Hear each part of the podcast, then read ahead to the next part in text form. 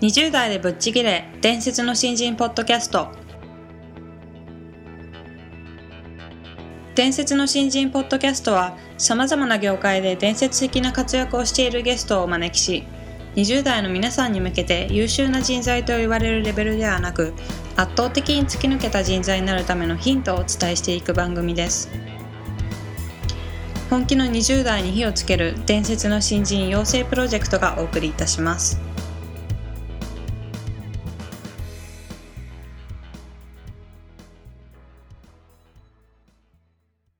皆さんこんにちは。20代でぶっちぎれ伝説の新人ポッドキャストへようこそ。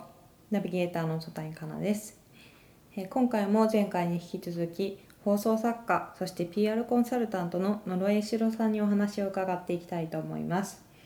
え前回は目標設定力について、え、いろいろと面白いお話をしていただいたんですけども、え、その中でも特に私はあのスケールのでかいことをしか考えないっていう言葉が非常に印象的でした。やっぱりあの社会人になっていろいろ経験していく中でこう自信を失ってしまうような場面とかも私もあったりとかするんですけどなんかそうするとなんか大きな目標を持つことがちょっと怖くなってしまったりっていうようなこともあったなぁと、えー、野呂さんのお話を伺っていてつくづく感じたのでやっぱりこうできるかできないか関係なく大きな夢を持ち続けるっていうことは大事だなということを感じました。はいそれでは今回は、えー、出来事の解釈が違うというお話を、えー、していただこうと思うんですけども、まあ、これまでの回を聞いていて皆様が感じたかもしれませんが野呂さんは非常にこうあの物事の捉え方だったり考え方がえユニークだなと私も感じていたので、えその辺りの秘密をいろいろ伺っていきたいと思います、えそれでは今回もどうぞよろしくお願いします。はいそれでは野呂さん今回もどうぞよろしくお願いします。よろしくお願いします。えー、今回は出来事の解釈が違うという、えー、テーマについてお話ししていただきたいんですけども、うん、あのこれまでの野呂さんのお話をお伺いしていても、うん、もう出来事の解釈が違うというより相当ぶっ飛んでるなという印象を受けるんですけども、うん、そういうのって野呂さんの場合は子供の時からそういう思考がついてたんですか？多分ねそんなことはなくて、はい、大学時代ぐらいに僕ね結構変わったと思うんですよ。ああそうなんですそれまで結構真面目だったんですけど何でもありだと思い出したんですね、まあ、バブル絶頂期だったっていうのもあるんですけど、はいはい、だからなるべく拡大解釈しよう。そうすると楽しめる。あ、うん、何でもあり。何でもあり。例えば僕ねあれだった大学時代に免許取りに行くんですけど、はいあの変な無線教習ってやつが今あるかどうか分かんないけどであじゃあ次駐あの駐車場入れてくださいねって入って言って中にあるコースの駐車場に入れたら面白くないなと思って、うん、わざわざ外まで行って本当の駐車場に入れてめちゃめちゃ怒られたことあるし駐車場に入れるって言ったじゃないですかみたいな。どこまで拡大解釈できるかっていうのが僕はチャレンジなんですよね。だってそうしないと面白くならないじゃん、はいはいはい、多分ビジネスもそうだと思うんですよ、うん、法律のギリギリのとこ行って国と渡り歩くっていうのが多分面白いと思うんですよ。楽天の三木谷さんとかもそうだと思うんですけど、はい、きっとギリギリのとこまで行ってると思うんですよ、割とね。これどうせダメだからとかで全然思わないんですよね。だからあの恋愛に比べたら仕事の方が楽だと思うんですよ。ああそうですか。だって嫌な人は嫌でしょ。嫌な人は嫌ですけど。そう、はい、なんかあの例えばいくら頭下げられてもこの人とは結婚できないわみたいな話になるじゃん、ね、普通は、はい、だけど、うん、仕事だったら大丈夫だろうと思ってギリギリとかまあできる限り風呂敷を広げてやった方が絶対得だと思うんですよ。はいはい、うん、そうですよ、ね、それみんなちっちゃいところに収めちゃうからできることやるのは全然面白くないんですよ。うん、できることやる人は伝説の新人になれないと思う。そうですね。できない、うん、あ上司がこう言ったからこのギリギリまでやったら面白いなっていうところまでいく。なんかもし言える範囲で結構なんですけど、うん、今野呂さんがこう考えてるこれがこうなるといいなみたいな。僕導火線見つけるの大好きなんですね、うん、だからテニスができたら女にモテるとか、はい、そう。ここに導火線がきっとあるはずだって僕導火線をすごい探すわけ。花火って。花火の導火線。だって導火線に火つけずに全然違うとこ火つけても花火打ち上がらないじゃん。そうですね。だから花火打ち上がるためにはどこに導火線があるんだと探すとある新聞の一面に出たら絶対これなるぞってやつを狙っていってとりあえず編集長に手紙書きますかみたいなこう始めてやっぱりすごい数が会社が一面に載ったんだけどやっぱそこからドーンってやっぱりすごい加速的に横に広がっていくわけ、それでみんなどうやってやったわけみたいな話になると編集長に手紙書いたんだってそんなことみたいな。そんなことってありなのみたいな話聞かないけど、接待とかしたんですよね。いやしてないみたいな。会ったこともないんだけど俺って言って。ただウィキペディアみたいな名前書いてあってこいつになんか郵便物送ろうぜみたいな。そんだけですかって言われてそんだけですってよく言うんだけど、でもおそらくなんか伝え方とかなんかいろいろ工夫伝えた方とかそうですね。やっぱりその相手をどうやって気持ちよさくよよくさせるかだと思うんですよね、うん、だからそういうことをどこまで考えられるかっていうことと、うん、あとはねスイッチをもう最初から僕ねガラッと変えちゃうんですよ。今からこれを達成するとかってことを全然思ってなくて、はい、あこの会社がこの新聞の一面に載ったらこんな感じだなってやつが言ってあここが足らないみたいな。あ記事書けないや俺みたいな。あ記事書いてたらあここまで書けるここまで書けるここまで書けるのあここ書けないなって、うん、このポイントだけちょっと書類作るかとかそのたまに僕の子にも個人のお客さんが見えてたまに相談なんですけどよく言うんだけど面接受けに行くじゃん？就職の時に、はい、とか営業で飛び込むじゃん？そうするとみんなビビってビビるじゃん？結構、ビビるなってよく言うんですよ。まあビビりなんだけどで僕結構ビビらない方でここの場所は例えば受付の会うじゃん？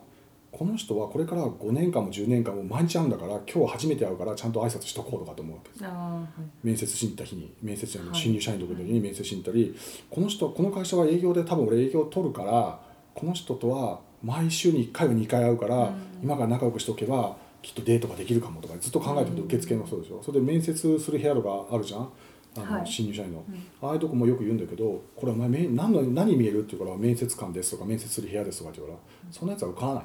この人はこれからお世話になる上司だって思えっていうわけ。はいはい、だから上司に対してお前どうやって接するんだって初めて会う人だけどこの人は自分の課長になるかもしれないし部長かもしれないから、うん。変な嫌なことも言うけどだけどお前変な言いか言い返しても意味ないじゃんみたいな、うんだからそれに対してどう接するかっていうことを根本的に考えたら結構ねちゃんと分かる。これ面接会場だってもからまあ緊張するけど、はい、これ今日は面接かもしれないけど3か月後来年の4月からここは俺の仕事する会議室だって思ってるから、ああここにプロジェクターがあってあここに線がついてるんだコンセントいくつあるんだろうとかと思ってると、はい、もう仕事する現場だって思うと空気感が変わるから。うんなんかその枠を外すみたいなそう自分の中の解釈をかチェンジすればいいんですよ、はいはい、そうするとだって人って僕も本当これ冷たいこと言っちゃうと脳みそがどう感じるかだけなんですよ、自分の脳みそがどう感じるかだけで 美味しいとかまずいとか痛いとか痒いとかも全部自分の脳みそが感じてることがあって「いや痒いですよね」って言われても痒くないかもしれないじゃん。自分の脳みそ感じてなければ「暑いですよね」って言ってもみんな脳みそ感じてること違うし「綺麗ですよね」って言われてもその写真1枚見ても綺麗な人とそうじゃない人違うからそれは僕の脳みそがどう感じるかだから、その脳みそが自分が今日ここは面接会場だとかこう裁判所で俺は今日糾弾されるんだって思った瞬間に嫌な感じを感じるから負けちゃうんですけど、はいはい、その瞬間に自分の解釈を変えて今日はそうだなこれから会う上司に会いに来たんだなって思えば全然大丈夫なんだよ、そうここのトイレはこれから俺この会社に30年勤めたら毎日使うトイレなんだなとかって思ってると、はい、結構大丈夫なんだだからトイレの場所をちゃんと調べるとか、そうそうちょっと人事部何階にあるんだろうとかああここにあるのかとか、そう総務は8階かみたいな。はい、ここに交通費もらいに行くんだろうなとか定期券の申請とかここに出すんだなとかと思ってると結構全然大丈夫。その会社は俺の会社だって思い始める。まあ、そうですね。今のエピソードを伺っててこうなんかちょっと嫌だなと思うことがあってもこう考え方を変えるとふっと気分が楽になったりとかそういうこともあるので先ほどその自分の脳みそがどう感じるのかっていうことをおっしゃってました、うん、脳みそがどう感じるかだけだから、はい。それ以外にないと思うんですよね、うん、性格嫌なやつだなと思ってもこの人が性格嫌なやつだと思ってるのは俺の感情だけであって、はい、その人は別にどうも思ってないから、はい、そしてその人に別に性格直せとかって思うのはナンセンスだし、うん、そうですよね、だからよく言うんですよ。この会社はこういうとこが良くないと思うんですよとかっていう若者が結構いたりして、はいうん、もっとなんかあのねベンチャー企業らしくとかなんか結構言うんだけどそれはお前が感じてることであって、うん、全体感としてそれ分かんないじゃんって言ったら数値的に出せみたいな話よく言うんだけど、うん、うん。そうすると全然違ってるんで考え方ちょっと変えるだけで、うんうんうん、そうだから全然いいんですよ。あの食べ物もあの一緒にねご飯食べた女の子が「美味しいですよね」って全然美味しくないんだけど でもここで美味しいって感じた方がきっとこのあと恋愛がうまくいくなとかいろんなことうまくいくなと思ってると、はい、結構「うん美味しいね」とかで言えるタイプだから 合わせられるじゃん。そう思えばいいんだけどなんか普段からそれをなんか解釈を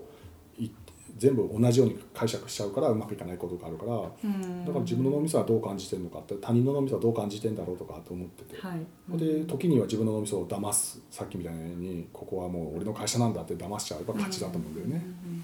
なるほど。いや非常にあのヒントになるお話をたくさんしていただいたんですけども、うん、やっぱりそういうちょっとちょっとしたスイッチでなんか何かしら変わることっていっぱいあるあるあるなと思うので、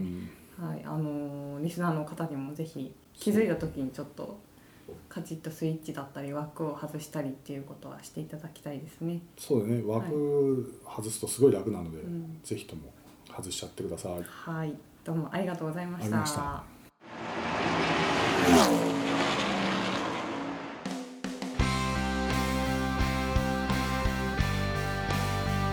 本日のトークはいかがでしたでしょうか？